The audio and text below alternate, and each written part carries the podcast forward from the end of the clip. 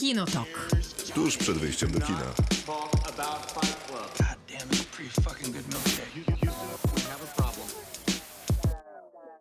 Dobry wieczór, Krzysztof Majewski. Maciej Stasierski. Miłosława Bożek nie jest dzisiaj z nami. Jej głos brzmi trochę jak mój. Czy, czy, aha, no tak, właśnie. Nie powinien tak brzmieć. Nie, nie powinien. To nie jest zdrowa Tak, sytuacja. zgadza się. Więc, no ale pozdrawiamy i życzymy zdrowia oczywiście. Naturalnie, a jak żeby inaczej. Dodatkowa informacja jest taka, że za tydzień z Miłką też się nie usłyszycie. Bo z nikim się z nas nie usłyszycie, gdyż jest lany poniedziałek, czyli tak zwany poniedziałek wielkanocny i nie będziemy robić programu, gdyż też nie ma za bardzo żadnych premier. Nie ma premier poza jedną, czyli Wszystko Wszędzie. Wszystko wszędzie naraz. Tak, Wszystko Wszędzie naraz. Ten film zrecenzujemy tydzień później, a wam życzymy y, udanego śmigusa dyngusa, śmigusa I- dyngusa i smacznego jajka. Smacznego jajka. I tam niespecjalnych dyskusji na temat tego, który majonez jest najlepszy. Tak, ja na szczęście na przykład jadę oglądać tenis. O, doprawdy. Na, na Wielkanoc. Gdzie? Do Radomia. A co tam się dzieje? W Radomiu Ja jest... wiem, że to teraz jest niemalże grzech spytać, co się dzieje w jakimś obszarze polskiego tenisa, ale ja słabo śledzę. Jest ym, jeden z etapów takiego turnieju drużynowego kobiet, który się nazywał kiedyś Puchar Federacji, teraz się nazywa Puchar Billie Jean King. Za tysiąc punktów? Nie, nie, to jest turniej Aha, zupełnie widzisz? nie wliczający się w ranking. Piotr Bartyś mnie dokształca. Brawo, brawo. I tam grają Polki z Rumunkami i będzie Iga Świątek, liderka światowego rankingu, więc myślę, że warto pojechać, a bilety były dosyć tanie. Nie, no to hit. Mm? No to za dwa tygodnie zdarzy relację, jak było na tenisie, y, a tymczasem ten program nazywa się Kinotok. Nie jest o tenisie, e, ani o potrawach wielkanocnych. Jest o filmach i serialach i o nich dzisiaj będziemy rozmawiać. Na początek w robocie, to jest cykl, który zawsze pojawia się na początku tego programu, a w piątki na naszych mediach społecznościowych, czyli na Facebooku Kinotok Podcast. Tam zadajemy wam pytanie dotyczące filmów i seriali w jakiejś kategorii. Tym razem pytaliśmy o najlepsze postaci czarnoksiężników, magów. Powiedziałbym, że bez rewelacji tym tygodniu. W sensie, że słuchacze nie zjedli nas na śniadanie? No, chyba nie. Mamy szansę się odbić. No to takie dni też są dobre, bo następna część tego programu to my dorzucamy swoich ulubionych magów, czarodziejki, wiedźmy, a następnie zrecenzujemy, jak to zwykle bywa, trzy produkcje, a zaczniemy od tej, która wywołała magów i różnych takich, czyli od fantastycznych zwierząt Tajemnice Dumbledora. Tak, trzecia część tej e, drugiej po oryginalnym Harry Potterze sagi dziejącej się w tym świecie czarodziejskim. Trzecia z pięciu, więc jeszcze, więc jeszcze dwa filmy przed nami, ale ta trzecia miała pewien, miała za zadanie poprawić nasze zdanie o tej serii po drugiej. No to się udało. Tak. A jaka była tajemnica Dumbledora po tym, jak obejrzeliśmy film, to teraz wiemy, to było co dokładnie? E, Nie będziemy zdradzać. A, no tak. Brawo. Brawo. Następnie, jak skończymy z Dumbledorem i jego towarzyszami i przeciwnikami, to zajmiemy się filmem czy serialem, jak tu ułożyłeś. Zajmiemy się filmem. Film się nazywa The Lost City, chyba Zaginione Miasto po prostu, tak jest po polsku. Tak, Tak, mam, Macie, mam, tak się nazywa taką, film, który recenzujemy. Mam taką nadzieję. Jest to film z Sandrą Bullock i z Channingiem Tatumem. Yy, I jest historia z tym związana. Jaka? No jest taka, że zob- zobaczyliśmy ten film i z miejsca stwierdziliśmy, że na pewno na niego nie idziemy, a już za żadne skarby, a propos filmu, prawo, go nie recenzujemy. Tak, więc go recenzujemy dzisiaj. Yy, ze względu na to, że po pierwsze troszkę nie było za bardzo czego innego. A po drugie, ze względu na to, że ten film osiągnął zaskakujący sukces finansowy, którego chyba nikt się nie spodziewał, a najmniej chyba Sandra Bullock i Channing Tatum, bo po, po tym filmie Sandra Bullock stwierdziła, że zawiesza swoją karierę aktorską, bo pewnie myślała, że będzie duża porażka, się okazało, że jest sukces. A cieszy ją podwójnie ten sukces z pewnością, bo Sandra Bullock też była producentką, jedną z producentek e, tego filmu, więc, Więc pieniążki wracają. Tak to, jest. co się zainwestowało, teraz będzie wracać. więc y, przyjemne zaskoczenie, bo to było pewne zaskoczenie, że ten film tak dobrze sobie poradził, bo też recenzje zbiera niezłe, zobaczymy jak będzie z naszą. A na koniec zaglądamy na platformę, która rozpycha się na polskim rynku platform streamingowych, czyli na Apple TV, które miało niewiele y, jakichś świetnych, rozpoznawalnych seriali, no może poza Morning Show e, i Tedem Lasso. I to by było pewnie na tyle. Może. No jeszcze recenzowaliśmy fundację z, tego, z tej platformy, ale ona już nie była świetna. E, Tu stosun... Zdania są podzielone. Okej. Chociaż ja też uważam, że nie była świetna, mimo że lubiłem ją najbardziej z naszej trójki. Yy, więc oni proponują nam rozstanie. Rozdzielenie, Rozdzielenie przepraszam. Rozdzielenie proponują nam, czyli e, taką historię, która chyba dzieje się w współczesności, ale nie jakoś, nie w przyszłości na pewno. I dostajemy tam e, taki zespół ludzi, którzy jak idą do pracy i zjeżdżają windą, to się okazuje, że nagle zapominają, że mają życie prywatne. A jak zjeżdżają windą z powrotem, zapominają, że mają życie biurowe. Tak Więc jest. rozdzielenie polega na tym, że nasze dwa życia, które rozdzielają drzwi naszej pracy, co mogłoby być teraz trudne, bo ani drzwi, ani windy we własnym domu raczej nie mamy, które rozdzielają pracę i życie prywatne, to tam jest to rozdzielone na dwie podświadomości w jednej Literalnie osobie. wręcz. Tak, literalnie. O tym będziemy opowiadać na koniec. Serial reżyserowany przez Bena Stillera. Kinotok. Film. Czas na w robocie, w robocie poświęcone magii wykonywanej przez różnego rodzaju istoty. Sylwester zaczyna, a w zasadzie kończył, więc będzie zaczynał.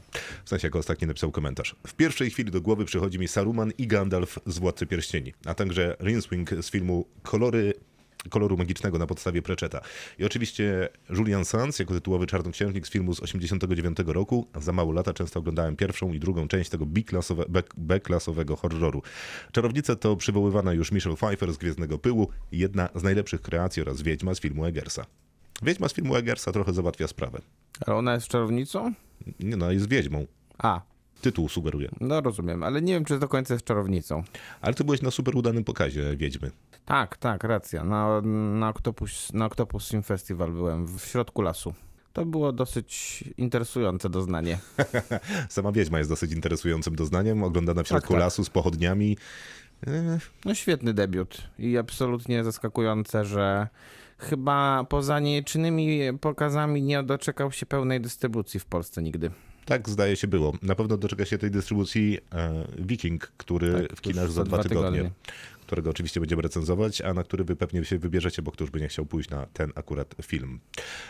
Wręcz przeciwnie, pisze Piotr. Nie wiem, z czym się nie zgadza, ale mówi, że Harry Potter i cała reszta tej bandy. Zdaje się, że nie zgadza się ogólnie z ideą Harry'ego Pottera i tej bandy. A, że ta banda to nie? Że banda i Harry Potter to nie. Nie no, dla, nie, nie no, Harry Potter jest okej. Ja też lubię. Piotrze, no więcej argumentów potrzebujemy, Znaczy nie lubię Harry'ego Pottera samego, bo Harry Potter jest trudną postacią do lubienia. Tak, natomiast jest kilka dobrych elementów tej y, bandy. Profesor Snape na przykład. No i już oczywiście musiałeś zacząć, tak? Już, już muszę wykreślać. A, to sorry. Aleksander pisze, Lodowy Król z serialu Pora na przygodę. To mój faworyt. Nie znam się, nie wiem o czym jest mowa. Ja też się nie znam ani z Lodowym Królem, ani z serialem Pora na przygodę.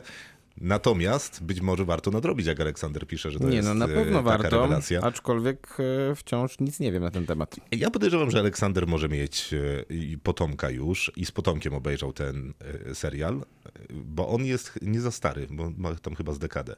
A myślałem, że Aleksander jest nie za stary. A nie, no podejrzewam, znaczy nie, no też może być nie za stary. No tak, mm, tak. Aleksander, wyjaśnienia na Messengerze Ramu albo Kinotoku. Gdyby ktoś chciał dopisać jeszcze jakichś czarnoksiężników, czarodziei, czarodziejki, wiedźmy, to proszę śmiało pisać. Marcin pisze, wiadomo, Gandalf to super gość, ale mój strumień świadomości zawędrował znów do czasu dzieciństwa. Mam tu na myśli Jerpena z Tajemnicy Sagali. Ach, hashtag nostalgia. To był chyba polski serial. Był. Natomiast nic z niego nie pamiętam też. Ja- Nie ukrywam.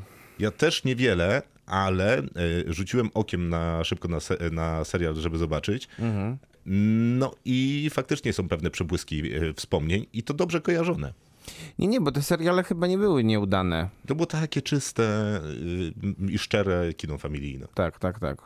Którego w Polsce rzadko się robi. Chociaż ostatnio obejrzeliśmy świetny film, którego nie recenzowaliśmy. Nazywa się Za duży na bajki. Tak, a y, niedługo też do kin wchodzi nowy film reżysera Mariusza Paleja, który między innymi zrobił Za niebieskimi Za drzwiami. niebieskimi drzwiami, a ostatnio Czarny i teraz nie pamiętam oczywiście co czarne. Ja nie widziałem tego jego drugiego filmu niestety. Tak, więc y, możliwe, że kino młodzieżowe, rodzinne się odradza trochę w Polsce. Było trochę tych filmów już, więc y, oby tak było, bo sprawia to dużą przyjemność i myślę, że tym, którzy mają młodszych potomków też będą się dobrze bawić. Ja teraz sprawdzę tytuł, a ty możesz czytać dalej. Doktor Strange i jego Incepcje też są przewspaniałe, to jeszcze Marcin pisze. Ja się absolutnie zgadzam, bo wydaje mi się, że to, co Incepcja zrobiła, było w pewnym sensie przełomowe dla efektów specjalnych, ale to, co zrobił Doktor Strange, to było jednak pójście o krok dalej.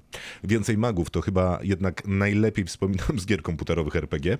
E- Edwin John z Baldur's Gate. Grałem w Baldur's Gate, ale nie pamiętam oczywiście tej postaci.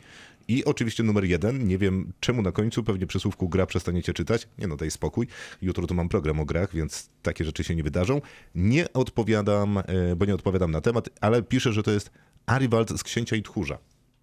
A Książę i Tchórz to jest taka gra hmm, z taką animacją powiedzmy taką troszkę rysowaną, ale komputerową, 2D. Nie wiem, czy, nie pamiętam, czy to nie była platformówka przypadkiem, więc bardzo daleko każesz tam sięgać myślą Marcin. Ja tak daleko nie potrafię. Sylwia, może Ja wstyd się nawet nie przyznać. planuję. Sylwia ze wstydem się przyznaje, ale Michelle Pfeiffer jako Lamia, zła czarownica w Gwiezdnym Pyle, była cudowna i ta pani z waszego obrazka też super, ta pani z naszego obrazka to Rosamund Pike w serialu Koło Czasu.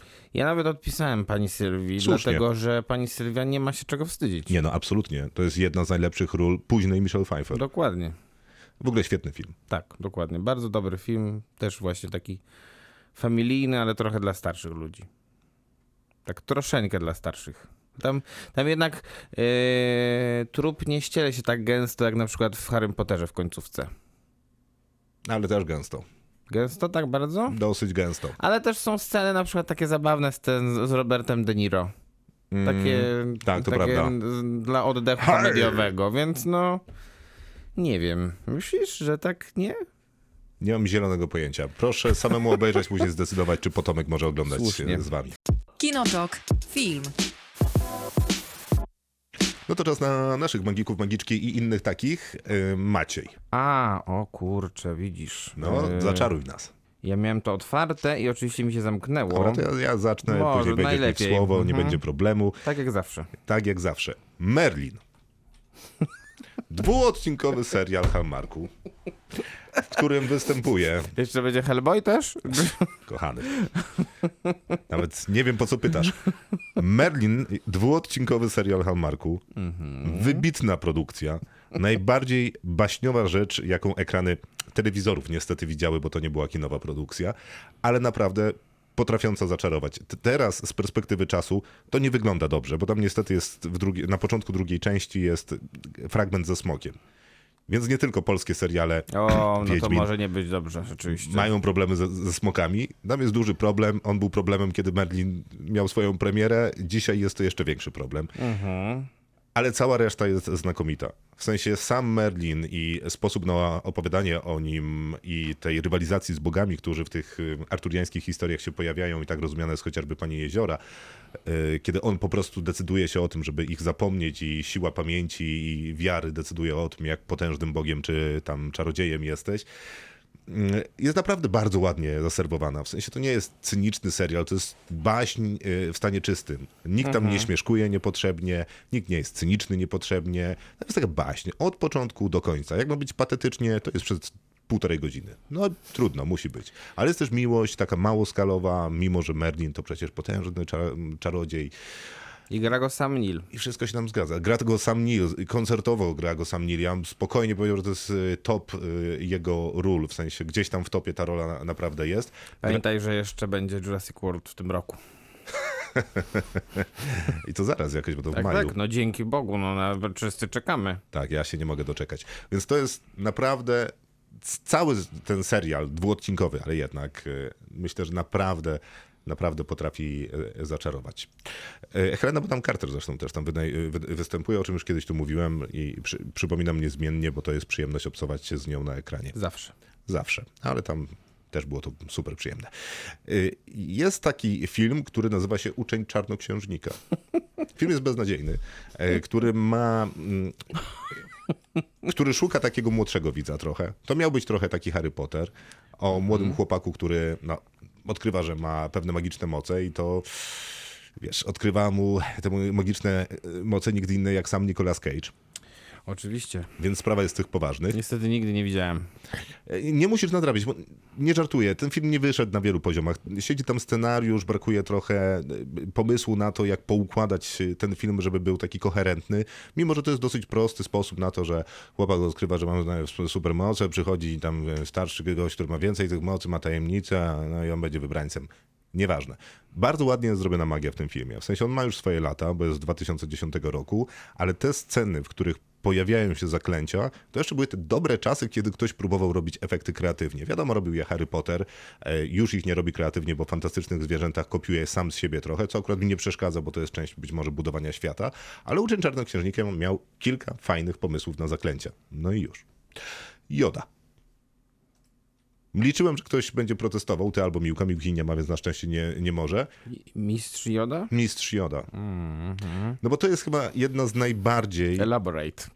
staram się, że no, to jest postać, która generalnie w Gwiezdnych Wojnach reprezentuje starego, mądrego maga, który niekoniecznie wiele czaruje, ale ma wiele do powiedzenia na temat tej magii. Więc mówi, że moc to, moc tamto, mo- moc siamto. No i później niestety przychodzi nowa trylogia, w której Joda walczy z hrabią Duku, co jest prawdopodobnie... Nie tylko z nim, bo walczy też y, później w Zemście Sithów z samym imperatorem Palpatine. Tak. I jest to tak zwana walka geriatryczna. Tak, i prawdopodobnie są to też dwie najgorsze sceny walk we wszystkich Gwiezdnych Wojnach, wcześniejszych i późniejszych, chociaż konkurencja bywa duża. Ostatnio Obi-Wan w- Kenobi y, kontra generał Grievous to też, to też jest mocne. Tam też było ciężko i to ten sam film. Yy, Natomiast przypomnę, że była też bitwa, yy, walka pomiędzy, walka nie walka, pomiędzy ostatnio Rey a takim zombie imperatorem Palpatine, w której pomaga jeszcze Adam Driver. I tam też nie było najlepiej. No e, czekaj, ale... A, bo ty mówisz o trzeciej, fi- o ostatniej części Tak, nowej, tak. nowej trylogii. Skywalker Odrodzenie. Tak, no ale to jest film, który chcielibyśmy wszyscy zapomnieć. Mm. Jest taka bardzo nieudana adaptacja książki... Coraz lepiej, naprawdę. Same dobre filmy widzę wybrałeś. No właśnie mam jakiś problem z dobrymi filmami, w których pojawiają się magowie. Zacząłem od Merlina, filmu Hallmarku, a, No ale ten był do udany a chociaż. Hallmark ma taki problem, że Nie ma udanych filmów. poza Merlinem. Mm. Jakby trudno znaleźć jeszcze ze dwa. Natomiast jest nieudana adaptacja książki, która pewnie była ważna dla wielu, czyli Mrocznej Wieży, The Dark Tower, na podstawie Kinga. E, nigdy nie, nie nastąpiła jakaś U, kontynuacja. nieudana adaptacja, to mało powiedziane. To była katastrofalna adaptacja. I Mhm. tego maga gra tam Matthew McConaughey. I to jest prawdopodobnie z tego nowego Matthew McConaughey, który e, przez większość filmów ma coś na klatce piersiowej ubranego, W a, sensie chodzi ci o koszulę. a nie wręcz przeciwnie. Mhm. To jest jego najgorsza rola. Do, dobre w robocie rzeczywiście mamy, widzę, widzę dzisiaj. Być może trochę jest w tym mojej Jest to winy. najgorsza rola, która jest jednocześnie najlepszą w tym filmie. No właśnie. A towarzyszy mu na przykład Bo Idris, Idris Elba. Elba tam no nie gra nic. Nie, nie gra. Natomiast znowu podobał mi się ten finałowy pojedynek między Idrisem Elbą a Matthew McConaughey. On jest krótki e, i głównie posługuje się telekinezą Matthew McConaughey, ale wydaje mi się, że całkiem wdzięcznie to to, znaczy. robi. No wiesz, no podnosi rzeczy. Aha, no tak. A samego siebie też można? Czy to już jest lewitacja i to jest co innego? To jest inny czar. A, rozumiem, to Czyli inna inkantacja A, zupełnie. no, przepraszam. Nie tędy droga. Z Harry'ego Pottera też stwierdziłem, że wybiorę sobie ulubionego czar czarnoksiężnika. Już, już wcześniej powiedziałeś, tak? Jak No to oczywiście, będzie? że jest to Severus Snape. No gratuluję, no, myślę, że dobry wybór. Cieszę się, bo mam wrażenie, że w ogóle nie trzeba się w tej sprawie jakoś specjalnie kłócić. Nie, nie ma co tego nawet e, komentować. Jest też taki serial Magicy. Szkoda, że nie ma Miłki, bo jestem pewny, że była, e, byliby na jej liście. E, Serial, który ona absolutnie ubóstwia, który ja też bardzo lubię, tylko ja mam jakąś granicę i to być może tą granicą jest trzeci sezon tego serialu, który miał ich nieco więcej. Ja się poddałem, ale to jest ciekawa propozycja, bo on z jednej strony jest taki trochę młodzieżowy, a z drugiej strony tak zupełnie nie. Co to znaczy? Że bywa skandalicznie wręcz brutalny. A, w tym sensie. Tak wiesz, że na przykład wysadzić kogoś A to jakiś świeży w miarę. na strzem, no tam, nie wiem, może mieć już z 5 lat albo No i to nie trochę taki więcej. stary, bo ja jednak myślę, że jeśli chodzi o serialowe uniwersa magiczne, to Mhm. no to one są jednak bardziej kojarzone ze starą telewizją niż z nową.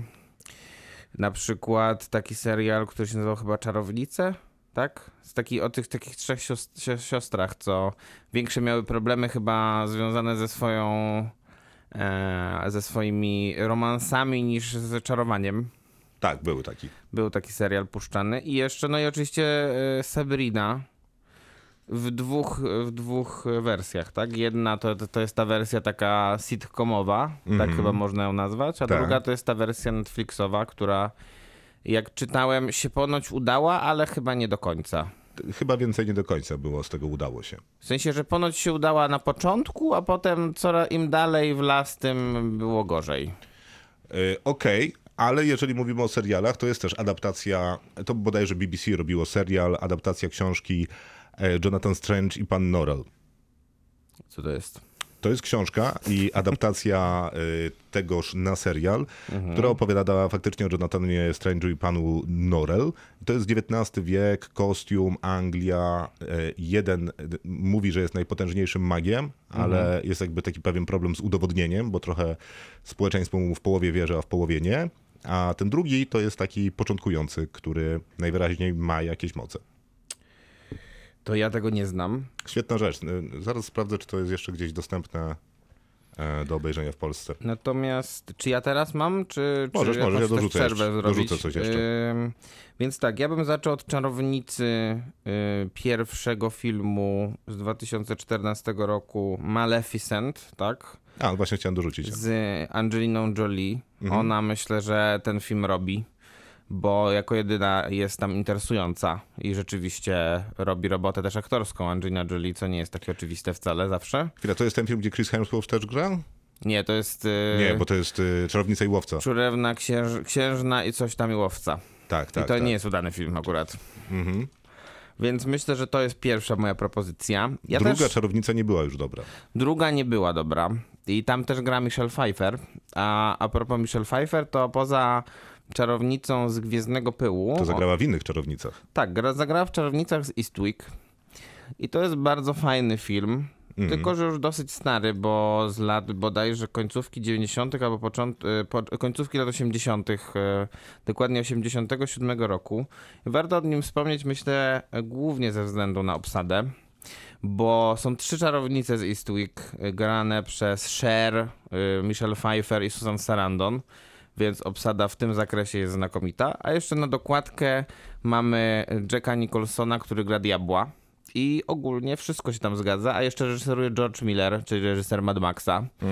Więc film, jeżeli ktoś nie widział, to naprawdę do nadrobienia koniecznie, bo to taka jest bardzo dobra rozrywka mm, w starym stylu oczywiście, no bo jednak film z lat 80., ale wciąż e, bardzo, bardzo ciekawy. Natomiast film na początku lat 90. to jest film, który się Wiedźmy. nazywa Wiedźmy Nikolasa Roga. e, Na podstawie Roalda Dala. na podstawie Realda Dala w, z Angeliką Houston w roli głównej. Mm, Film, który opowiada o takim zjeździe czarownic, Sabacie. sabacie czarownic, Mhm.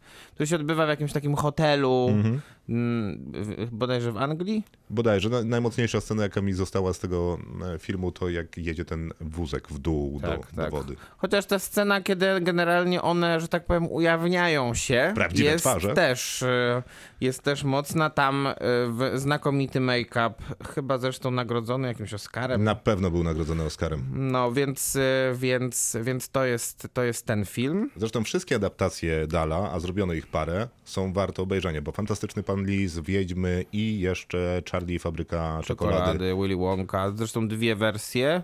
Jedna z Ginem Wilderem, od, po, potem jeszcze kolejna z Tima Bartona z Johnem Deppem, a teraz powstaje trzecia z Timothy Chalamet. Tak właśnie jest. I trzeba przyznać, że już są pierwsze zdjęcia Timothy'ego Chalamet w I nawet jest kostiumie. ubrany. nawet jest ubrany i wygląda świetnie. Jeszcze jest taki film z 93 roku, do którego wracam raz na jakiś czas, jak się pojawia w telewizji i warto o nim wspomnieć, dlatego że w tym roku będzie sequel tego filmu po prawie 20 latach i pojawi się na Disney+. Plus. I to się nazywa Hokus Pokus.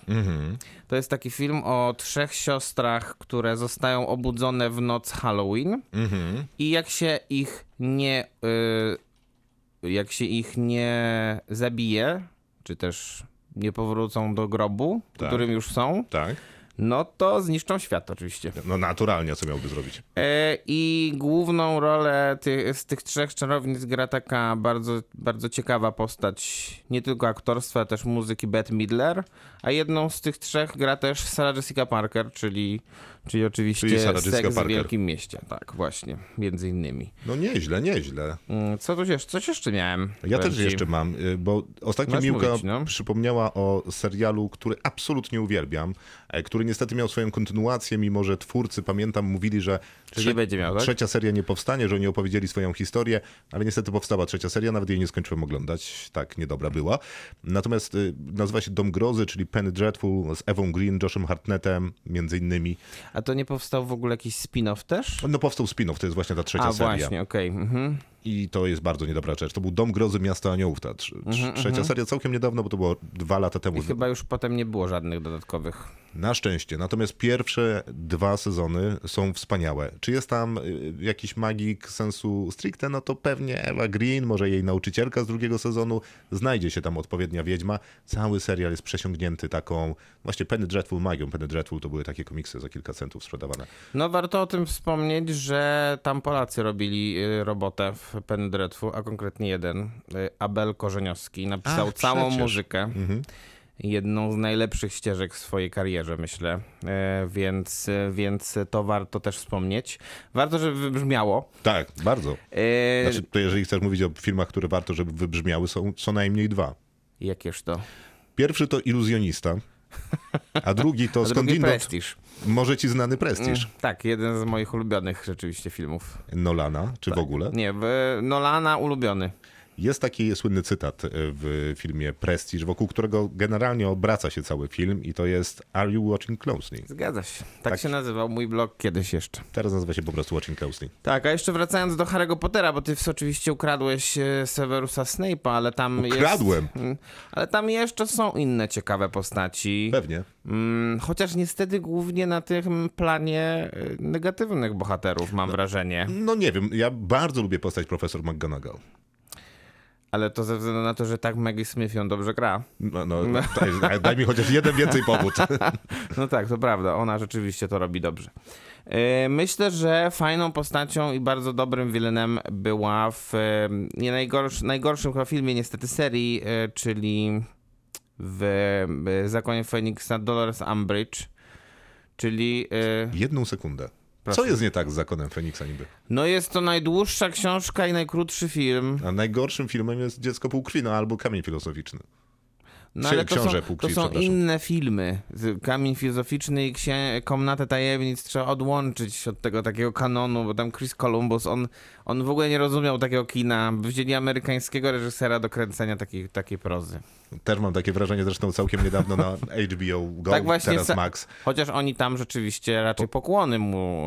e, pojawił się taki rocznicowy, 20 lat Harry'ego Pottera, pojawił się taki rocznicowy dokument z Chrisem Columbusem, który no, dużo opowiadał o tym, jak ważny e, to był dla niego film, ale No ale tam, tam oni, oni mu mnie się nie ta- przekonał. No ale oni mu się tam kłaniali. No Jednak, zapoczątkował tę wielką zaczął. serię.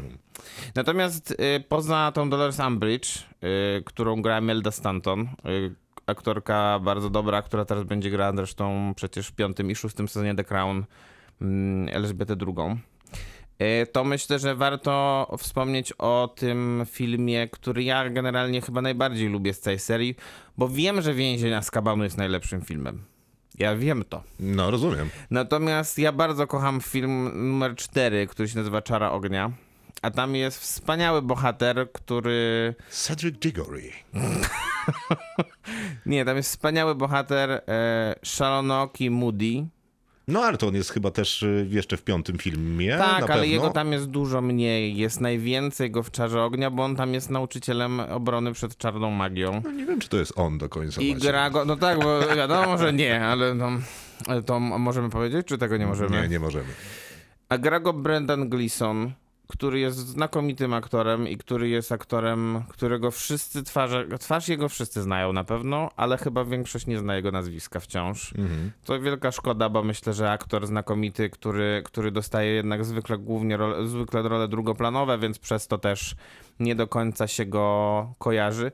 I na koniec y, dwie, dwie wersje, jedna w reżyserii Dario Argento, a druga w reżyserii Luki Guadagnino czyli Suspiria.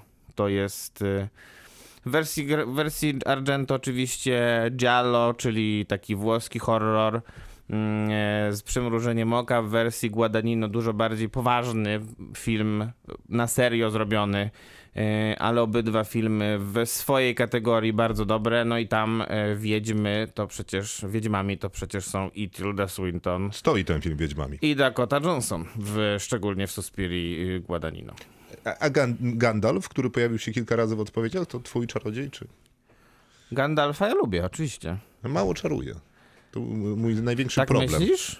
Albo Znaczy- więcej czaruje ten... y, Saruman? Nie, Saruman jeszcze mniej czaruje. No ale chociaż coś tam bełkocze w wieży. O dziwo najwięcej to czaruje chyba y, Galadriela.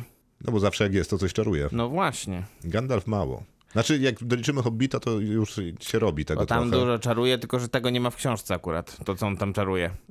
No ja też nie mogłem sobie tego przypomnieć. przypadków. Mówię, chyba muszę przeczytać te pierwsze kilkadziesiąt stron Silmarillion. No Gandalf to nie Czego jest taki czarownik do czarowania. To są, ci, ci do czarowania to są jednak w Harry Potterze. Tak, to jest czarownik do mówienia i czytania mądrych Do, ksiąg. ale też y, jeżdżenia na koniu i walczenia mieczem. Wypatrujcie nas o świcie. Kinotok. Film. Fantastyczne zwierzęta, tajemnice Dumbledora. Reżyseruje David Yates. Po raz nie wiadomo który już. No po raz dwa plus cztery, yy, czyli po raz szósty. 2 plus 4 plus 1 to już po raz siódmy. Dwa plus cztery, aha, plus jeden, no tak, po raz siódmy. No dużo Tak, tych filmów na siódmy, no, no. Wszystkie ostatnie części od, y, od Od, czwartej w od, górę. za, od, od zakonu Feniksa. Tak, do końca reżyseruje David Yates. No i wszystkie fantastyczne zwierzęta. Tak jest. No się narobił, Nie, to dać 5. Zakon Feniksa. bo były dwie ostatnie. y, Dwa razy Książę Półkrwi. Nie, dwa razy, jak to się nazywało? Insygnia Insygnia śmierci. śmierci.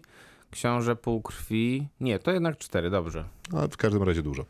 Dużo. Więc teraz ma jeszcze więcej. E, Były zamieszania w związku z tym filmem, w związku z filmem Fantastyczne Zwierzęta. Wiemy jakie. To są te, że Johnny Depp grał wcześniej Ger- Gellarta Grindelwalda, e, ale w związku z aferą związaną z Amber Heard i oskarżeniami, które sobie nawzajem wymierzali, został z tego... Nadal chyba wymierzają. Wiesz, że ten proces i Chyba właśnie, to, chyba właśnie się toczy, jak rozmawiamy. będzie transmitowany, czy też jest transmitowany w takim wypadku na żywo do internetu. Tak, tak, słyszałem o tym. Jest to według mnie absurdalnie skandaliczne. To jest To jest tak inna kultura jednak prawna i ludzka. y, moralna. Wiesz, najważniejsze to, żeby nie, nie prać swoich brudów publicznie. Tak, tak, właśnie dlatego wszyscy biorą, biorą publicznie. No ale skoro oboje się zgodzili, no to najwyraźniej z jakichś powodów im na tym zależy, więc no cóż, ich sprawa. Mas, Publicity y, chyba rządzi po prostu światem. takie mam wrażenie. Mas Mikkelsen zastąpił Johnego Deppa i mówię Mas Mikkelsen, ponieważ wyedukował nas jeden z słuchaczy już dawno temu, kiedy o Mikkelsenie rozmawialiśmy, że jak chcemy brzmieć jak rodowity Duńczyk, to to jest Mas Mikkelsen. Mas, tak? Mas. No, rozumiem. I teraz, jeżeli ten słuchacz, który nas kiedyś wyedukował, właśnie pisze nam wiadomość, że Że jednak to nieprawda, że, że się źle zapamiętaliście. Wszystko źle Mads. zrobiliście. To niedobrze. Ale on gra tego przeciwnika Dumbledora, czyli Grindelwalda, a Eddie Redmayne pozostaje w roli Newta Scamandera. Jude Law gra Albusa Dumbledora młodego. Ezra Miller gra Credence'a, którego poznaliśmy jeszcze w trzeciej, pierwszej części. Natomiast trochę znika nam postać grana przez y, Katrin Waterstone. No bo- Tina. Mhm. Tina, bo jej prawie w tym filmie nie ma. Natomiast zostaje z nami Jacob Ko- Kowalski, czyli Kowalski może, to skoro mieszkam w Polsce i jestem Polakiem, grany przez Dana Foglera. I jego y, ukochana Queenie, która w drugiej części przechodzi na stronę Gellerta Grindelwalda, czy Grindelwalda. Y, I ją gra taka aktorka Alison Sudol. Tak jest, też zresztą bardzo dobrze. Yy, Duża jest to bardzo obsada i tych Bardzo. postaci w tym filmie też jest sporo. Jest trochę problemów yy, z tym filmem. Zacznijmy może od pierwszego, który był super, Pierwszy był super, bardzo fajne wprowadzenie do serii. drugi był problematyczny. Trzeci też ma swoje problemy, a to mam wrażenie wynika trochę z mnogości postaci i nie bardzo wiem, czy scenarzyści wiedzą, jaką historię na pewno chcą op- e, opowiedzieć. Bo teoretycznie to jest saga o Edim Redmayne, tak jak była o Harrym Potterze, to ta jest o Newcie Scamanderze, o człowieku, który jest jedynym na świecie zoologiem od magicznych zwierząt.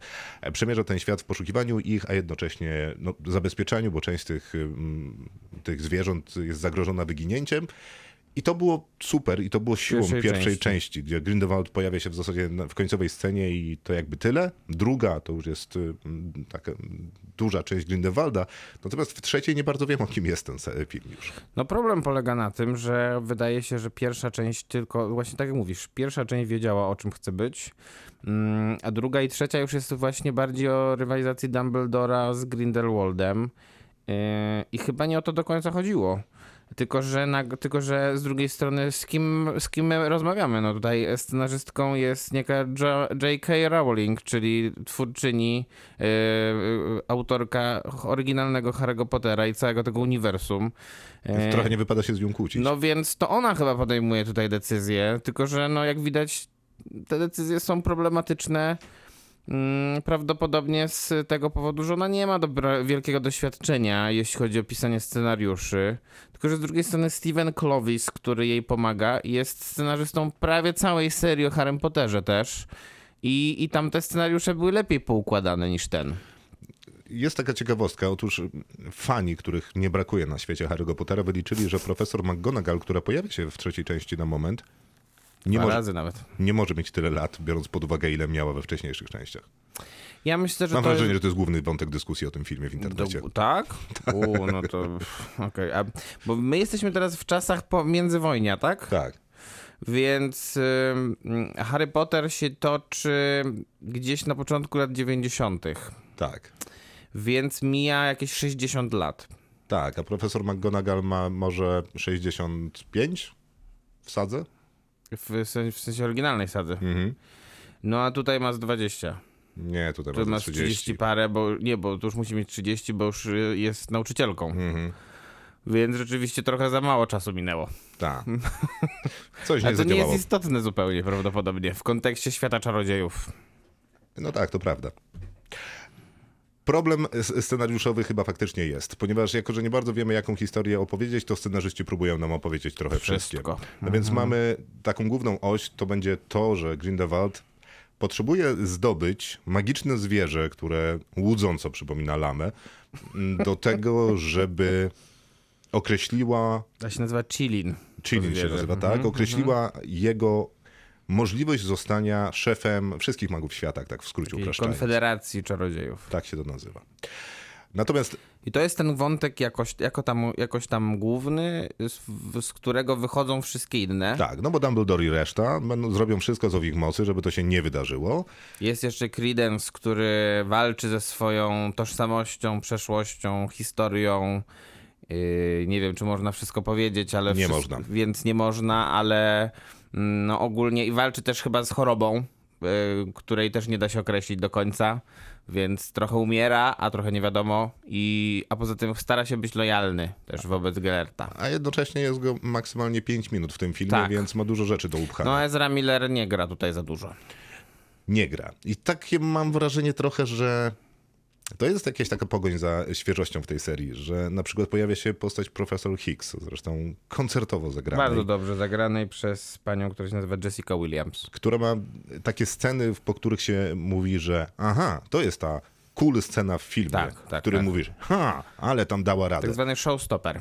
zwany showstopper. No to ona ma co najmniej dwa takie w tym filmie. Tak, co najmniej dwa. Otwierająca na pewno i scena na takiej kolacji, która się odbywa oczywiście w niemieckim Ministerstwie Magii. I generalnie naprawdę nie będę tutaj nikogo obrażał, ale niemieckie Ministerstwo Magii, cały ten niemiecki świat czarodziejów wygląda jak trzecia Rzesza. Tak, wygląda jak trzecia Rzesza, a Grindelwald jest Hitlerem w, tym, Dokładnie. e, w, tym, w tej serii. A ten- I a chyba ten- niespecjalnie starają się to ukrywać. Tak, a ten ustępujący pan ym, e, Fogel, którego gra Oliver Masucci, znany z Darku między innymi, to jest z kolei prawdopodobnie prezydent Republiki Weimarskiej von Hindenburg, który pozwolił na to, żeby Hitler przejął władzę w Niemczech. I to jest dosyć mało subtelna Ma, metafora. mało, Muszę powiedzieć. mało. Różni ich tylko to, że on nie jest taki stary, jak Hindenburg był. Ale faktycznie tak jest. Mm, No więc ta historia jest dosyć uproszczona już do takiego poziomu Tak, tak. baśni, czyli chyba Harry'ego Pottera, że nie mamy wątpliwości, kto tutaj jest zły. Cała identyfikacja wiecznie na czarno y, też nam wiele sugeruje. Natomiast ta ekipa Dumbledora jest, y, tak jak widzimy w trailerze, takim trochę mm, zbieraniną przypadkowych osób, no bo mamy tam Jacoba Kowalskiego, który jest mugolem, e, nie ma zdolności magicznych, mamy tam brata e, Newta Scamandera, który jest urzędnikiem, mamy Newta Scamandera, który jest e, zoologiem, mamy profesor Hicks, która chyba jest najbardziej wykwalifikowana do jakiejkolwiek misji. No jak widać po, wie, po, po wszystkich tych scenach, to, o przepraszam, to widać, że zdecydowanie jest najbardziej wykwalifikowana. I to właśnie Co, co, nie, co nie powinno być oczywiste wcale, bo ona jest nauczycielką też, więc nie powinna mieć takich umiejętności tak naprawdę. Ale ona jest chyba od jakiejś zaawansowanej magii No, nauczycielka. rozumiem. Jak widać jest zaawansowana w tym, co robi. No i jest Dumbledore. No jest Dumbledore. który, y, którego starają nam się chyba twórcy mm, przedstawić w taki nie do końca jasny sposób, bo on ma te swoje jakieś tam demony z przeszłości, jest takim połamanym teoretycznie bohaterem. Tylko, że to niestety nie jest za bardzo dobrze ogrywane, wydaje mi się, i nie jest za bardzo emocjonalnie też prawdziwe. I szczerze powiedziawszy, wydaje mi się, że to główna wina jednak jest tutaj akurat po stronie Juda Law, który Ciekawe, bo ja mam wrażenie, że Jude Law się tam dwoi i troi, a on ma no trochę on dużo.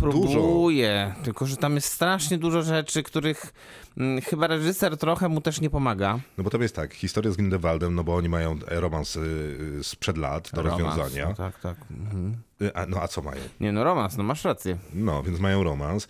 Y, Dumbledore nadal ma historię ze swoim bratem, historię ze swoją y, zmarłą siostrą, no i historię z tym, że jest najpotężniejszym magiem i musi coś z tym zrobić. I jeszcze ma, nie spoilerując, ale jednak dla tych, co widzieli dwie wcześniejsze film, y, dwa wcześniejsze filmy, historię z Credence'em, no Tak. i jeszcze musi zbudować jakąś relację z Newtem Scamanderem. I jeszcze To jest musi pięć. uratować świat oczywiście. No to, to A, było w tym, że no jest tak, najpotężniejszym tak, magiem. To jest pięć, no dosyć dużo. Dużo, ale... y, Przypominam, że to nie jest główna postać.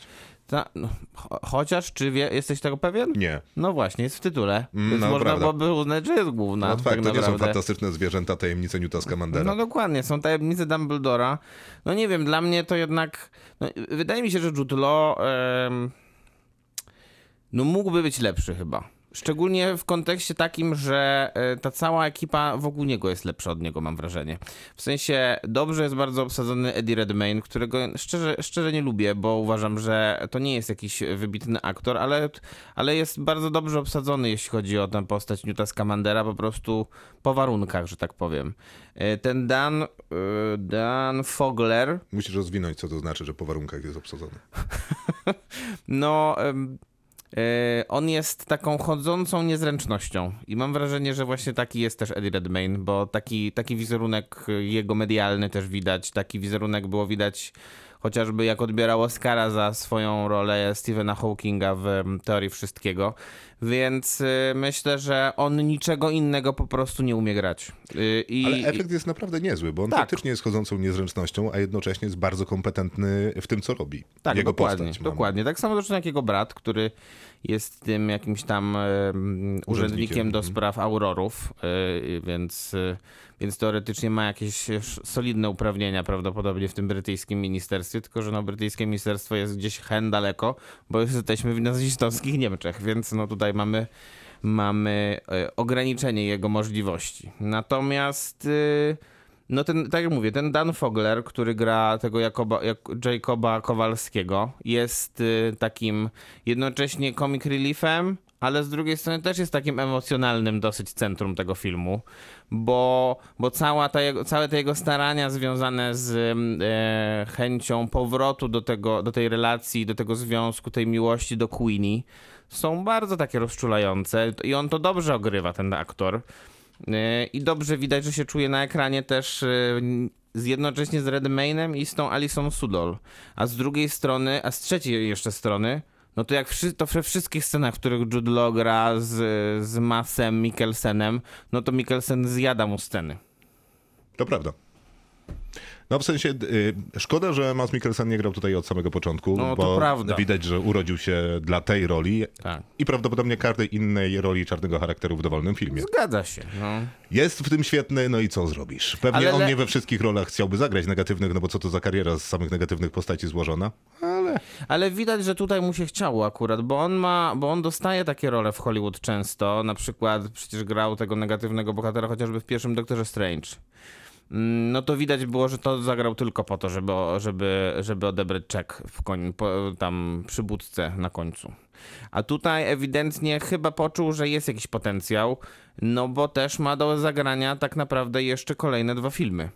Więc może, może chce budować jednak bohatera jakiegoś, y, czego Judy, Johnny Depp nie chciał robić też ewidentnie, bo po prostu on grał już na tej jednej sprawdzonej według siebie nucie, takiej szalonej, którą sobie kiedyś wymyślił, jak, jak wystąpił w pierwszych Piratach z Karaibów i potem już nie wyszedł z tej maniery.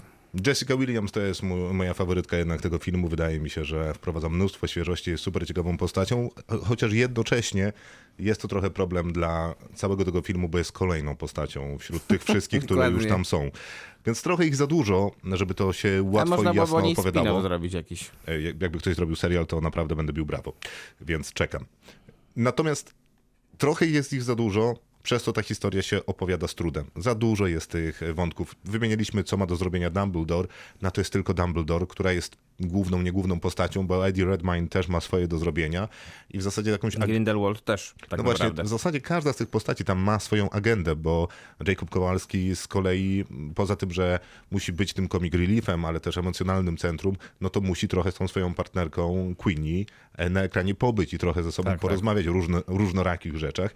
No i jest to problematyczne, no bo się człowiekowi gubi, a co tu w zasadzie chodzi? Bo No przecież wszyscy wiemy, że chodzi o to, żeby Dumbledore wreszcie się z tym Grindelwaldem pojedynkował. No tak, brakowało tak naprawdę chyba tylko tego, żeby, e, co też oczywiście jest w pewnym sposób sugerowane, żeby e, rozwijać jeszcze wątek e, jakiś taki pewnie komitywy, czy też romansu, który się pojawia pomiędzy właśnie bratem Newta a tą profesor Hicks. Tak mi się wydaje, że tam też to jest w jakiś tam sposób sugerowane przynajmniej.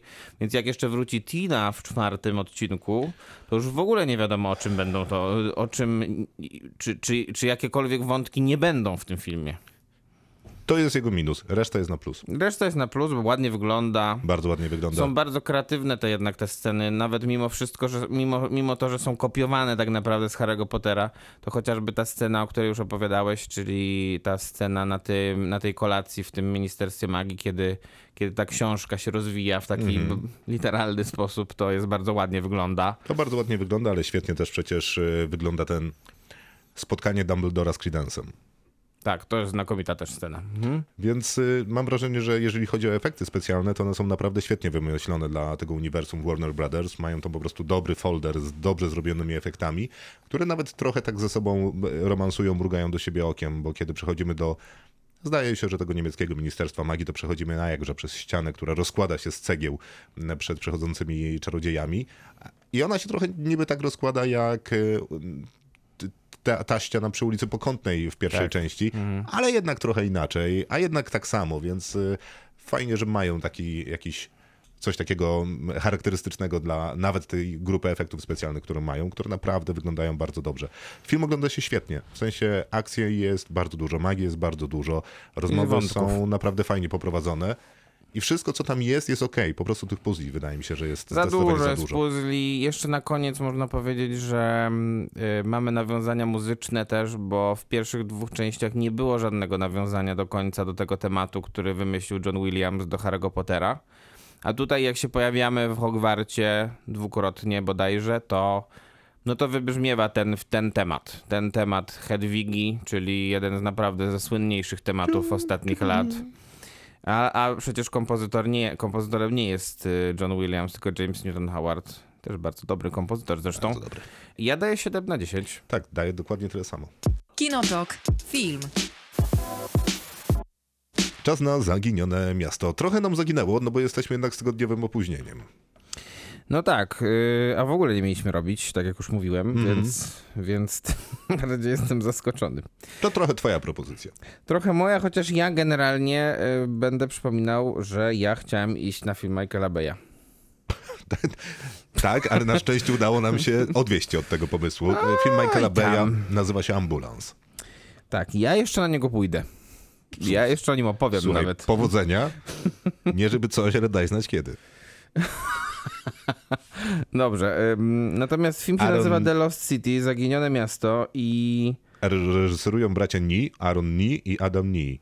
I w ogóle nie wiem, kto to jest. No bo chyba nie bardzo masz e, skąd wiedzieć, bo oni zrobili, e, to jest ich trzeci film, z czego dwa pierwsze były filmami niezależnymi. A. Mm, e, Jed, jeden z nich, ten pierwszy, poza tym, że był premierowo pokazywany na festiwalu South by Southwest, nie ma notki na Wikipedii nawet. Okej. Natomiast widzę, że też robili e, Masters of Universe, Tak było. co już akurat nie jest najwybitniejszym, najwybitniejszą pozycją e, serialowo-komiksowo-animacyjną, że tak powiem. Tak to Mm. można nazwać. Natomiast e, The Lost City to jest taka historia, bardzo prosta zresztą. Mamy pisarkę, która pisze takie e, przygodowe romansidła i e, postanowiła... To Sandra Bullock. Sandra Bullock i postanowiła, że prawdopodobnie to, które napisała akurat teraz, będzie już ostatnim, Bo nie ma pomysłów za bardzo. bo już nie ma pomysłów. I natomiast zostaje zmuszona przez swoją agentkę do, do ruszenia w jakąś taką trasę reklamową, marketingową tej książki. No i towarzyszy jej facet, który generalnie stał się e, znany dzięki temu, że został modelem okładek tych książek. Jest to absurdalna historia. Bo to książki przygodowe Tak. o takim gościu, co dobrze wygląda i ma przygody. Tak. I gra go właśnie Channing Tatum. No tylko, że się okazuje w pewnym momencie, że mm, to, co ona napisała w tych książkach, to chyba zainspirowało jednego człowieka, którego gra Daniel Radcliffe i postać ma imię Abigail. Jest to damskie imię, jakby ktoś się pytał, ale to jest taki running joke e, tego filmu, przy, przynajmniej przez jakiś czas. Wszyscy bracia tego człowieka mają, mają damskie imiona. I on odkrył, że to Lost City, o którym ona pisze, istnieje. I, I dodatkowo w tym Lost City ma być jakiś skarb. Dobrze powiedziałem? Tak, myślę. No właśnie. Ja I- mniej więcej tyle samo zrozumiałem, ja, więc powinno się zgadzać. Tak, i, no i porywa panią e, pisarkę Loretę Sage, e, bo ona e, ma też mieć jakąś taką tajemną wiedzę i odczytywać jakieś symbole. Tak, bo to jest dosyć zabawne na paru poziomach, ponieważ no, Channing Tatum jest przekonany trochę, że faktycznie jest tym bohaterem z książki, a przynajmniej się tak zachowuje. No i Daniel Radcliffe jako ten główny przeciwnik, główny zły, tak jak Channing Tatum wierzy w to, że jest tą postacią, wierzy, że wskazówki z książki mogą być też prawdziwymi wskazówkami w naszym świecie. Tak jest. Y, I no i jakby porywa tą bohaterkę graną przez Sandrę Bullock. Ona odczytuje jeden z tych symboli. No i w tym momencie Channing Tatum, który uważa, że przez niego to wszystko się stało, rusza jej na ratunek i co najważniejsze, moim zdaniem, przynajmniej jeśli chodzi o pierwsze 30 minut filmu, wynajmuje Brada Pitta do tego. To jest przepiękne. Jakby cały film był taki, to naprawdę byłoby 10 na 10. Ja mam takie wrażenie, że ktoś tam popełnił poważne błędy producencko, scenariuszowo, reżysersko, chyba przede wszystkim producenckie. Nie chcę dokładać tego Sandrze Bullock, która jest producentką tego filmu, bo ona najprawdopodobniej chciała zrobić taki uwspółcześniony, powiedzmy, trochę Indiana Jones, trochę Miłość Szmaragd Przygody. Ale trochę romkom, tak właśnie. Mhm. Czyli generalnie wybrała sobie wszystkie te gatunki filmowe, Które ona lubi. a które jednocześnie umarły i przeniosły, się, i, przeniosły tak. się do streamingu. Więc odważny pomysł, ale ona do całości podchodzi bardzo ironicznie, nabijając się z wielu kultowych filmów. W pierwszej scenie nabija się z Indiana Jonesa, co uważam, że jest skandalem. Kogo? Wszyscy, nikt nie chciał usłyszeć tych pytań na temat tych węży. To prawda. No ale trudno. I to jest dobry koncept na film, ale naprawdę było trzeba go opowiedzieć całego z Bradem Pittem. On ma tam w zasadzie cameo, czyli no może nie cameo, bo to nie jest cameo, no ale jakby pojawia się na krótki epizod, zaledwie 10-minutowy, ja bym go chciał mieć w całym filmie. To znaczy, powiem tak, y, może to jest teza nie do wybronienia, ale i tak ją wygłoszę. Okej, Y, to wyda- jest nie do wybro- wybronienia. Wydaje mi się, że oni nieźle współpracują na ekranie. Sandra Bullock z Channingiem Tatumem. Mimo, że e, to jest taka para, która nie powinna ze sobą dobrze współgrać, to jednak jako, jako, tako to dobrze, jako tako to się sprawdza na tym ekranie. Problem polega na tym, że do połowy filmu to jest komedia. Później, przepraszam, jest co? A później to już jest, jest niestety coś takiego, co, ona, co ta jej bohaterka by pisała w swoich książkach. Tam już trochę jest mniej jednak żartu, a trochę więcej jest romansu i przez to jest trochę więcej nudy, mm, a trochę mniej No, takiej... scena, jak tam sobie tańczą. Wspaniała, tak. bo, to no. jest, bo to jest Channing Tatum. On potrzebuje mieć tak, dużo scen bez koszulki i scenę tańczenia. Nie chcę jakby go sprowadzać, Zupełnie nie mam z tym problemu. rozumiem, i nie chcę go sprowadzać do tych dwóch umiejętności aktorskich, bo Mhm. udowadniał nam też, że potrafi być świetnym aktorem w Magic Mike'u. Inna sprawa, że we Między wszystkich innymi. scenach nie ma tam koszulki, we wszystkich tańczy. Tak. Ale udowadniał, że jest sprawnym aktorem. Zresztą ta robota, którą aktorsko ma tutaj do Też wykonania, robi okej. właśnie też robi ok. Jest takim trochę mniejszym derokiem. To prawda. I może, no tak, mniejszy dorok to nie jest źle powiedziane. Tylko ten film mnie się nie składa w pewnym momencie, bo z takiego dosyć smacznego y, żartu, z dobrym timingiem, zamienia się w taki trochę głośno krzyczymy, niezgrabnie biegniemy, wszyscy jesteśmy ubrani na różowo, a jesteśmy w środku dżungli. No tak to wygląda. To nie jest zabawne już po prostu. To już przestaje być zabawne rzeczywiście, natomiast no gdy... Do... No jest te, te- te 45 minut, 50 minut tego filmu jest dobre. Będę tego bronił. Wydaje mi się, że naprawdę, oczywiście szkoda, że tego Brada Pitta jest tak mało, Oczywiście. y, bo wtedy, bo gdyby go nie, no bo gdyby było go więcej, no to moim zdaniem powinien dostać Oscara. Fantastycznie jest Brad Pitt, on gra takiego gościa z dżungli. Jak to nazwać? No nie, on gra takiego... Twardziela z dżungli. mm, Twardziela, takiego mm, najemnika, Komandosa, tak, wszystko. na pewno pilota. Tak, no brakuje rzeczywiście, żeby miał ten taki helikopter, który, którym, z którym zacząłby strzelać też. Dobry żart z samochodem, którym jeździ. Więc tam dużo się, jeśli chodzi o Brada Pitta, wszystko się zgadza. W zasadzie tak. Więc I jak, Brad... I jak Sandra Bullock go pyta, dlaczego on jest taki przystojny, to też się bardzo dobrze zgadza. Szczerze.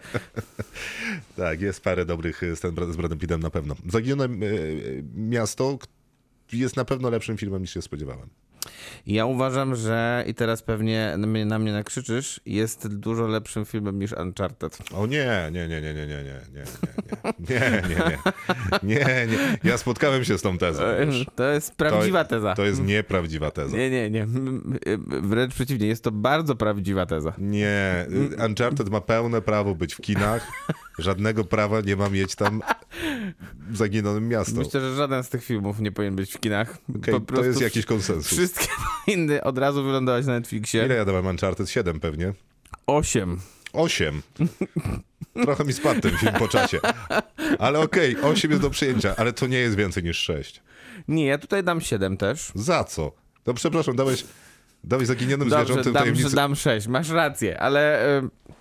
Ale to jest tak na granicy siedem. Nie, ja jednak dam siedem. Yy, Myślę, że to jest film na 7. Naprawdę na 7. Ze względu na to, że Brad Pitt zasługuje na wszystkie 7, na wszystkie 7 punktów, po prostu. Okej, to będzie dalej 6. No dobrze. Kinotok. Serial. No to czas na serial. Apple TV dołącza do gry w seriale. Tylko To tak y, mocno. tak, Z przytupem. mamy chyba ze cztery w planach Cztery w planach i tam tutaj w tym akurat y, mm, y, Patricia Arquette, Christopher Walken, John Turturro, w następnym Gary Oldman, jeszcze ktoś tam. Yu Jun Young, czyli zdobywczyni Oscara z zeszłego roku w filmie serial Pacinko. Troszkę tego będzie. Skromnie to to nie jest. Nie, nie, no myślę, że dużo pieniędzy jednak popłynęło, a tutaj jeszcze Ben Stiller reżyseruje, więc pewnie też on dostał dużo pieniędzy. No ale taka sytuacja jest, serial nazywa się Rozdzielenie, bo jeszcze tego nie powiedzieliśmy, ale sytuacja jest taka, jak się jest pierwszą platformą w historii, która zdobywa Oscara za najlepszy film. Zgadza się, zgadza się. Myślę, że mogą sobie teraz już pozwolić na wszystko. No i pozwalają na rozdzielenie. Faktycznie reżyseruje Ben Stiller, pomaga mu Iofi McErdle. Nie, nie, nie Ayofi. Wiesz, Nie, nie, to Wikipedia tak- mówi, że się to czyta Ifi. Ify. Okej, więc Ify McErdle. Jest to pani z północnej Irlandii, więc generalnie myślę, że każde, każdy, tu, każdy sposób y, wymowy tego imienia pewnie jest poprawny. Y, Pewnie jest jeden poprawny, ale na pewno ta pani słyszała każdą możliwą Dokładnie wersję. tak samo, tak, tak. Mhm. Jak y, chociażby Saoirse Ronan, która pochodzi z tego samego kraju i tak samo trudno jest przeczytać jej imię i nazwisko poprawnie. Rozdzielenie, czyli serial biurowy? Tak, natomiast jak to twierdzi Wikipedia, Science fiction, thriller psychologiczny. Który, tak jak mówiłeś na samym początku tego odcinka, tego programu, że jest to historia, w której możemy zadecydować o tym, że zostaniemy rozdzieleni. Taka procedura jest medyczna, jest przeprowadzana na naszym umyśle przy pomocy chipa, który jest y, wsunięty w nasz mózg i to sprawia, że kiedy idziemy do pracy, to zapominamy o naszym życiu codziennym, takim poza pracą. Tak, konkretnie musimy wsiąść do jednej windy i przejeść, przejechać przez jakiś, na, jakim tam, na jakimś poziomie i zmieniamy jakby swoją postawę. Tak jest. No a kiedy zjeżdżamy tą winną i z niej wychodzimy, to znowu sobie przypominamy o naszym codziennym życiu. I to jest pomysł na ten serial, y, więc więcej rzeczy i bardziej ciekawych jednak, y, zwłaszcza w pierwszych odcinkach, wydarza się w przestrzeniach biurowych, bo to takie biuro jakby zamknięte Fajnie są wymyślone te przestrzenie biurowe. To jest taka, to jest taka korporacja, poczta, mm, rozdzielnio, nie wiem jak to nazwać do końca. Mam takie wrażenie, że trochę jakby dać designerowi, który urodził się po 2005 roku, do zrealizowania wystrój biura w stylu lat 90. Ja bym stwierdził, że to może tak wyglądać. I to wygląda naprawdę ciekawie. Biuro jest puste, z bardzo długimi korytarzami. Sterylne. Bardzo sterylne, bardzo białe. Sama firma, nazwa tej firmy nawiązuje do światła, więc tego światła, bieli, takiej jarzeniówkowej jest bardzo dużo. No i jest to biuro, które wygląda jak koszmar, od kiedy tylko tam wchodzimy. Tak, a siłą rzeczy, jak wychodzą ci bohaterowie z tego biura, to już się pojawiają w świecie realnym wieczorem, więc jest bardzo ciemno, więc tak naprawdę większość wydarzeń tych pozabiurowych toczy się wieczorem lub w nocy i tam atmosfera się zdecydowanie zmienia. Tam y, jednak nie ma tej sterylności, jest taki brud y, troszeczkę Więcej tak, cieni. smutek i... A przy okazji, no smutek wynika też z, mm, z historii głównego bohatera, no bo główny bohater Mark Scout, czy też Mark S., bo po, przy, po rozdzieleniu już nie ma, nie ma swojego nazwiska, tylko ma ten Pseudonim, inicjał, powiedzmy. tak? I, y, I on jest człowiekiem, który jest wdowcem i który po śmierci swojej żony postanowił poddać się tej procedurze rozdzielenia, żeby móc na te 8 godzin pracy, bo to jest rzeczywiście równe 8 godzin pracy, mm, zapomnieć i nie, nie pamiętać w ogóle tej, tej swojej historii rodzinnej. Tak, która jest trudna, no i możemy podejrzewać, że jego współpracownicy mieli Podobne. podobne y, motywacje. Chociaż oni tego nie wiedzą, więc no właśnie nie dzielą się tymi, tymi doświadczeniami, więc w pracy po prostu pracują. Tak, i to jest serial, który nazwalibyśmy pewnie serialem labiryntem, serialem zagadką. Wiele takich było, zwłaszcza w ostatnich latach, no bo najsłynniejszy to chyba Westworld, ale nie mniej słynny Dark. Eee, No i jeszcze tam parę innych by się znalazło. No ostatnio koreański Squid Game też jest y, taką zagadką, labiryntem. Ten taki zarząd nieistniejący, to, to takie biuro, które zmusza nas do codziennej pracy w takich bardzo ustrukturyzowanych, e, sformalizowanych zasadach, przegiętych tak już do granic absurdu. Jak przy okazji pracy, która nie ma żadnego sensu, Absolutnie. tak na, na, na pierwszy rzut oka. To też znamy, no, chociażby z Brazil, Terego Gilliama, znamy z wielu innych filmów te takie magiczne zarządy, które czyhają na nasz los i zarządzają nim i kontrolują. Więc może to nie jest jakoś super świeże, ale na pewno ten serial ma na siebie bardzo konkretny pomysł. Tak, i ty tego pomysłu nie kupujesz. Nie, ja Z to, tego co wiem. ten sam pomysł tego serialu kupuję y, jak najbardziej, bo bardzo mi się podoba punkt wyjściowy, bo jest taki elegancki, jest bardzo prosty, a jednak daje nam jakby ciekawą przestrzeń do próby opowiedzenia jakiejś historii. Natomiast nie cierpię tego, jak ten serial się opowiada. Tak, bo rzeczywiście ten serial ma duży problem z, tym, z tym yy, i to rozmawialiśmy jeszcze w trakcie, jak yy, oglądaliśmy ten serial dosyć na bieżąco, że no opowiada się on bardzo wolno i opowiada się on bez emocji i opowiada się on w sposób taki, że gdyby przyspieszyć taśmę, to byłby dużo lepszy serial prawdopodobnie.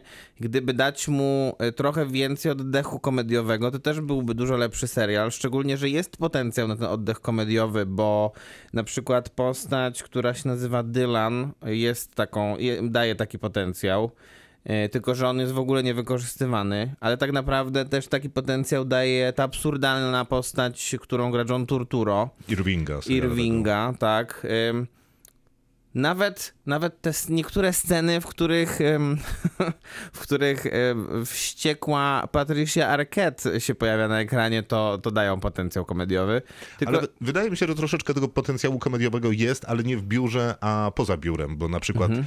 e, kiedy e, taki przedstawiciele średniej klasy, powiedzmy, którzy tam w, w, w, w tej wersji Ameryki się pojawiają, e, są też ciekawie opowiadani, no chociażby kolacja, na której spotykamy się nie jedząc, kolacja bez jedzenia. a to na pierwszym odcinku. Tak, jest to myślę, że całkiem niezłym dowcipem. No jest to taki, jest to taki, taki satyryczne, takie satyryczne przedstawienie tej klasy średniej amerykańskiej, która już nie spotyka się na jedzenie, tylko żeby rozmawiać jeszcze tylko nie wiadomo za bardzo o czym.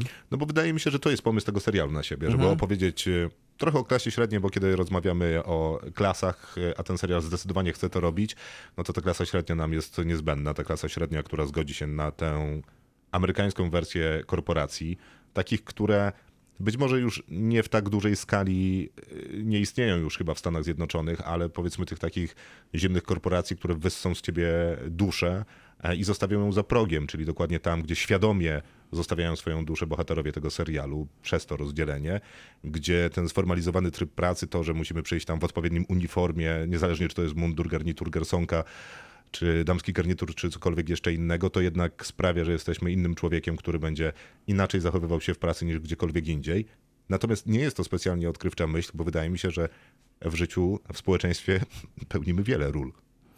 Nie jest to odkrywcza myśl i rzeczywiście ten serial, e, czuć w tym serialu, że myśli, że chyba bardziej mądre rzeczy opowiada niż tak naprawdę to robi.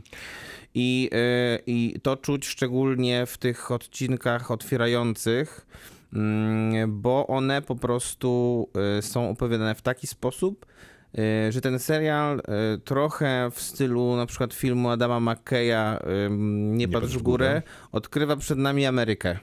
Tylko, że on nie odkrywa żadnej Ameryki. E, Co więcej, e, jest e, to jest te, te, te pierwsze pięć odcinków mm, dziewięcioodcinkowego sezonu pierwszego jest po prostu przerażająco nudne.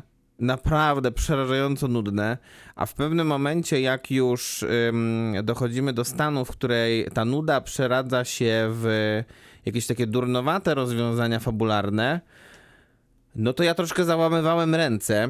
I, I to jest bardzo specyficzne podejście, e, bardzo specyficzny mm, ten sezon pierwszy tego, tego serialu, bo już wiemy, że powstanie drugi. Bo e, dzisiaj, dzisiaj tak naprawdę e, Miłosława, której tutaj nie ma niestety, która by pewnie wypowiadała się lepiej na temat tego serialu, mm, zachęciła nas do dokończenia tego serialu. Mnie przynajmniej zachęciła na tyle skutecznie, że obejrzałem te trzy ostatnie odcinki i one trochę zmieniają wydźwięk, bo nagle odkrywamy to, że w tym serialu może być jakaś dynamika i że może być między, między tymi bohaterami jakaś energia, która, która rzeczywiście jest w pewien sposób zaraźliwa. Tylko, że ten serial y, potrafi po prostu wymęczyć na początku na tyle człowieka, że się nie chce go dokończyć. To jest moja perspektywa. Ja go dokończyłem skacząc y, przez dwa odcinki aż do finału, a następnie obejrzałem brakujące treści y, w różnych serwisach streamingowych. Dla mnie to jest nieznośne. W sensie nie. Z różnych powodów nie chce się oglądać filmu lub serialu. Może być tak, że nie czuję więzi z głównym bohaterem czy bohaterką. Tu nie czujesz. Nie czuję więzi takiej na poziomie emocjonalnym, nie czuję tych emocji, które czują bohaterowie serialu, więc tu też nie czuję. Ale w serialu, który jest serialem labiryntem, no zdaje się, że teoretycznie, chociaż w wypadku tej produkcji finał mówi, że jednak nie, ale powinna być zagadka. Czyli po co oni tam siedzą, kim są, dlaczego ta firma jest taka, jaka jest, dlaczego są te dziwne sytuacje, czym są te liczby, czym jest pokój socjalny i tak dalej, i tak dalej. Powinna być zagadka, którą też powinieneś być zainteresowany. Rozwiązaniem jej. Nie diabła nie jestem zainteresowany. No właśnie. Więc nie bardzo mam w co zainwestować siebie. No a skoro nie mam, to dosyć szybko mi się nudzi oglądanie tego ciekawego designu, który jest zaproponowany. No oczywiście, szczególnie, że odcinki są jednak 50-minutowe w większości, więc, e, więc to też jest troszeczkę angażu. No i ja w tych odcinkach, które, które, mnie, które mnie tak nudziły, bo nie wiem, czy tak też masz, ale często się zdarza, że jeżeli coś jest tak bardzo męczące i tak bardzo nieangażujące, nie, to można wtedy lepiej analizować niektóre rzeczy. Tak. Wtedy I- zaczynasz się czepiać. I wtedy albo można się czepiać, albo można wręcz chwalić niektóre rzeczy w taki A, sposób, e, że, e, że których by się nie zauważyło wcześniej. I myślę, że tutaj można chwalić parę rzeczy, Mhm. bo poza Adamem Scottem, który generalnie raczej do mnie nie trafił, to e, zestaw aktorów, którzy się znajdują na ekranie jest znakomity. To, tyle, że to wiedzieliśmy przed serialem. Tak, tylko że oczywiście to wiedzieliśmy przed serialem i, i bardzo, mi, bardzo, bardzo mi się podoba to, w jaki sposób swoją karierę mm, po Oscarze za Boyhood e, realizuje Patricia Arquette, bo ona praktycznie nie gra w ogóle w filmach, natomiast gra w bardzo jakościowych produkcjach telewizyjnych. Chociażby ucieczka z Danemory. Tak, i The Act jeszcze, za które zresztą dostaje co chwilę jakieś nagrody kolejne. Yy, Nikt się nie zdziwi, jak za e, Severance też dostanie pewnie jakąś, jakąś, jakiś worek nagród. No bo ona rzeczywiście jest jakimś MVP aktorskim chyba każdej produkcji, w której występuje. To naprawdę wybitna aktorka, która, której talent dosyć późno jednak odkryto, tak mi się wydaje, bo, bo ona troszkę się zakopała w tej telewizji i dzięki temu, że Linklater ją wyciągnął do tego Boyhooda, no to sobie przypomnieliśmy, że jest takie nazwisko. I bardzo dobrze, bo faktycznie wszystkie te produkcje, o których teraz między wierszami wspominamy, to jest to, że o nich rozmawiamy z dużą zasługą Patricia Arquette, na pewno. Natomiast żeby nie było, bo za moment będziemy oceniać ten serial, ja go ocenię jakoś bardzo nisko, e, a pewnie gdzieś e, ktoś wyciągnął takie wnioski, że jak możesz go oceniać bardzo nisko, skoro rozwiązanie zagadki jest na samym końcu. No, ja sobie pozwalam na tę niską ocenę, dlatego że skoro serial jako o mnie, o widza, nie zadbał, a kiedy ja mówię, że mi się nie podoba, to mam wrażenie, że ten serial mówi albo się nie znasz, bo za głupi jesteś, a jestem taki mądry, e, tylko może trochę nudny, to mnie to nie bardzo interesuje. W sensie coś temu widzowi trzeba dać, w sensie czymś mnie nakarmić, żebym dotarł do tych najlepszych części i stwierdził, że okej, trudno, już zapomniałem o tych sześciu pierwszych odcinkach, trzy ostatnie były super. Poza tym też nie wiem, czy... Tak trochę tutaj jest. E, Okej. e, Z drugiej strony też nie wiem, czy ma sens zrobienie serialu w ten sposób, bo rozumiem, że tak można robić film i to są znane slow burnery, które jakby wolno się wypalają, Które tak w jak trzecim akcie dopiero mm, następuje ten, ta kulminacja, katarzis. tak, czy katarzis, czy crescendo, czy cokolwiek Mhm. innego. No ale w filmie warto, bo ta inwestycja czasowa wynosi na przykład półtorej godziny, czy godzinę No, 20, godzinę 10, tak, czasami dokładnie. dwie. I to jest w porządku. Jak A tutaj jest 6 godzin. To, to jest nie w porządku. Z mojej perspektywy. No rozumiem. Ja, e, ja pewnie trochę wyżej ten serial ocenię ze względu na to, że rzeczywiście udało mi się znaleźć na tyle dużo energii, żeby go dokończyć. Mm, Natomiast z drugiej strony troszkę nie jestem chyba zainteresowany kontynuacją, mimo że te trzy ostatnie odcinki mi się rzeczywiście bardzo podobały, bo fajnie było to skonstruowane, to było, to było coś rzeczywiście świeżego, tylko że to jest trochę, mm, tylko y, ten serial trochę wygląda tak jak ta praca tych ludzi. To jest trochę taka sztuka dla sztuki. I, i, i wydaje mi się, że i wydaje mi się, że to jest jednak duży zarzut. No bo nic ciekawego z tego nie wyciągniesz, nawet jeżeli to jest fajnie, interesująco i w nowatorski sposób skonstruowane narracyjnie na, w tym ostatnim odcinku. Ja dam 7 na 10. Wszystkiemu daję dzisiaj 7 na 10. Mogę ci powiedzieć, jakie są inne cyfry. Mm, Jakie? jakie? Mamy 0, 1, 2, 3, 4, 5, 6, 7, 8, 9 i liczbę 10. Rozumiem. No 10 nie, ale 7 dam. No to ja dam 4. Rozumiem. Bardzo proszę.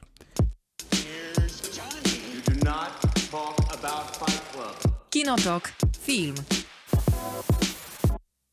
No to na koniec y, została nam recenzja niespodzianka, jako że odrobinę czasu nam zostało. Tak, zrecenzujemy film, który się nazywa Za duży na bajki. Mhm, Christopher Eus reżyseruje, którym, co ciekawe, ma na swoim koncie fatalny film i ten. Fatalnym filmem jest Podwiatr, do zobaczenia na Netflixie. O surferach. Tak, to jest film, który, Polski też. który można ominąć na Netflixie. Jest takich filmów wiele. To jest dosyć szeroka kategoria. Dosyć szeroka i on naprawdę stuprocentowo w nią wpada. Jest beznadziejny. Wszystko tam nie działa. Źle zagrany, fatalny scenariusz, nudny jak flaki z olejem, nieciekawy, nieangażujący, zły. A ten jest, nie, ten wcale nie jest taki. Nie jest. Powiedziałbym, że jest dobry. Ten film opowiada historię Władka, dobrze zapamiętałem imię chłopca? Tak jest. Władek jest chłopcem, który gra w gry komputerowe, a właściwie to jest e-sportowcem, jak to sobie mówi. No bo jest ze sportowcem. Tak. Faktycznie występuje na turniejach, faktycznie dużo z czasu spędza przed komputerem grając w gry, no i mają nawet pewne sukcesy jako drużyna. Tak, bo gra oczywiście z kolegami. Jednym z jego kolegów jest też chyba kolega y, z sąsiedztwa Staszek. Mhm. W Mm. tych rolach Maciej Karaś i Patryk Siemek. Tak, to są chyba to najprawdopodobniej jacyś aktorzy, którzy pierwszy raz wystąpili na dużym ekranie, więc Tak jest, długo szukani przez reżysera na castingach, ale Mhm. ponoć idealnie wchodzili w rolę, podobnie jak Amelia Fijałkowska, która gra Delfinę, e, czyli taką koleżankę, miłość, ale także współ, współgamerkę. Natomiast y, ten Władek ma też skomplikowaną historię rodzinną, bo jego matka, którą gra Karolina Gruszka, no cierpi prawdopodobnie na chorobę nowotworową. To widać już na samym początku filmu tak naprawdę. I w, I w pewnym momencie znika, bo idzie do szpitala onkologicznego się leczyć. Mm, No i do domu przyjeżdża, żeby się nim opiekować ciotka Mariola, którą gra fenomenalnie Dorota Kolak. Yy, I yy, no i to jest historia trochę o. To jest właśnie taka historia rodzinna. To jest też historia o dojrzewaniu tego bohatera. Yy, I się po prostu to bardzo przyjemnie ogląda. Naprawdę dawno, dawno z takim dużym uśmiechem nie, nie, nie oglądałem jakiegoś filmu, który, który z drugiej strony potem doprowadził mnie do strasznie dużych łez. No to jest taki film, dobre kino familijne, które na początku nas ubawi, rozczuli, a później zaleje łzami. I to faktycznie wszystko w tym filmie jest, no bo z jednej strony jest to opowieść Waldka, który goni za swoimi marzeniami. Te marzenia to zostanie świetnym sportowcem i posiadanie dobrej drużyny. Za marzeniami Doroty Kolak, która chciałaby skakać na spadochronie znowu, e, więc podwiesza się na przykład pod sufitem na linach po to, żeby poczuć tą lewitację w powietrzu. Znakomite sceny. E, I ona też do tych marzeń dąży, podobnie jak jej młody podopieczny, a młodego podopiecznego to ona jeszcze życia uczy. Życia uczy, chce mu pomóc, bo on też jest takim Przy kości. przy kości chłopcem, więc ona chce też mu pomóc w tym. Yy, no bo matka jest nadopiekuńcza, Mhm. a poza tym matki nie ma, więc ktoś musi go wychować. Nie, no świetne są sceny, kiedy e, Dorota Kolak zmusza go do e, zrobienia sobie samemu herbaty albo kanapek. Mhm, tak, dokładnie. I, I dla kontrastu bardzo fajnie są też pokazane te sceny, w których y, y, bohaterowie jadą odwiedzić dziadka, którego gra Andrzej Grabowski. Też zresztą bardzo dobrze. Y, I to nie na takim autopilocie, jak to Andrzej Grabowski czasem grewa, nie wiem, u Patryka Wegi, tylko rzeczywiście Szefa policji jakiegoś. ewidentnie było widać, że też mu zależało, żeby po prostu, y, bo, bo, chyba, bo chyba fajny, dostał scenariusz, który mu się spodobał. E, No bo też nie musiał wygłaszać jakichś totalnych komunałów, tylko, tylko rzeczywiście coś, coś, coś ciekawego mógł nauczyć tego chłopaka. E, No i, i, i, i no po prostu ładny ten film. No wszystko się zgadza. Tak jak wspominaliśmy, fajnie, że wraca kino familijne, kino dla całej rodziny, na którym można pójść do kina bez bólu, ani tych młodszych, ani tych starszych. No, wszystko się zgadza. Tak, no czekamy na takich filmów więcej. Wydaje mi się, że Dorota Kolak powinna grać we wszystkich. Tak, podpisuję się na obie ręce. Myślę, że Andrzej Grabowski z drugiej strony też mógłby grać w większości. Bardzo więc, dobra sytuacja. Więc zupełnie, zupełnie byłoby to dobre, dobra sytuacja dla takiego kina. Yy, no i czekamy na kolejne. Młodzi aktorzy też się dobrze sprawdzili. Zrobili co nawet też nie jest takie oczywiste. Nie jest. Zrobili też bardzo porządną e, grę, bo to gra, która powstała specjalnie na potrzeby filmu, O, to nie wiedziałem o tym. na- która nie została oczywiście w żaden sposób No wydana, wiadomo. więc to w zasadzie są tylko animacje na monitorze, no ale coś tam było trzeba jednak wymyśl- wymyślić, jak ona będzie, co się będzie robiło i nie wygląda to źle, wygląda jak coś w miarę współczesnego, więc A Ja- poza tym uprzedzam, że no rzeczywiście jak pójdziecie na ten film, o ile jeszcze chyba jest w kinach, ale chyba jeszcze został przez chwilę, y, są są pojedyncze seanse, to, no to warto się jednak zabezpieczyć i wziąć jakieś chusteczki. bo będzie łkanie. Będzie, tak. Ja bym dał 8. Ja też. To wszystko na dzisiaj od nas. To był Kinotok. Jutro będziemy podcastem. Zapraszamy wszędzie tam, gdzie słuchacie podcastów. Jeżeli słuchacie na Spotify'u, to tam zapraszamy z pięcioma gwiazdkami dla podcastu. Byłoby nam bardzo miło, a także z subskrypcją, czyli klikamy guzik obserwuj. Tak, a słyszymy się już za dwa tygodnie. Albo dopiero. Nie za tydzień, tylko za dwa. I życzymy jeszcze raz wesołych świąt. Tak jest. Dzięki serdeczne i do usłyszenia. Do usłyszenia. Dobranoc. Kinotok. Tuż przed wyjściem do kina.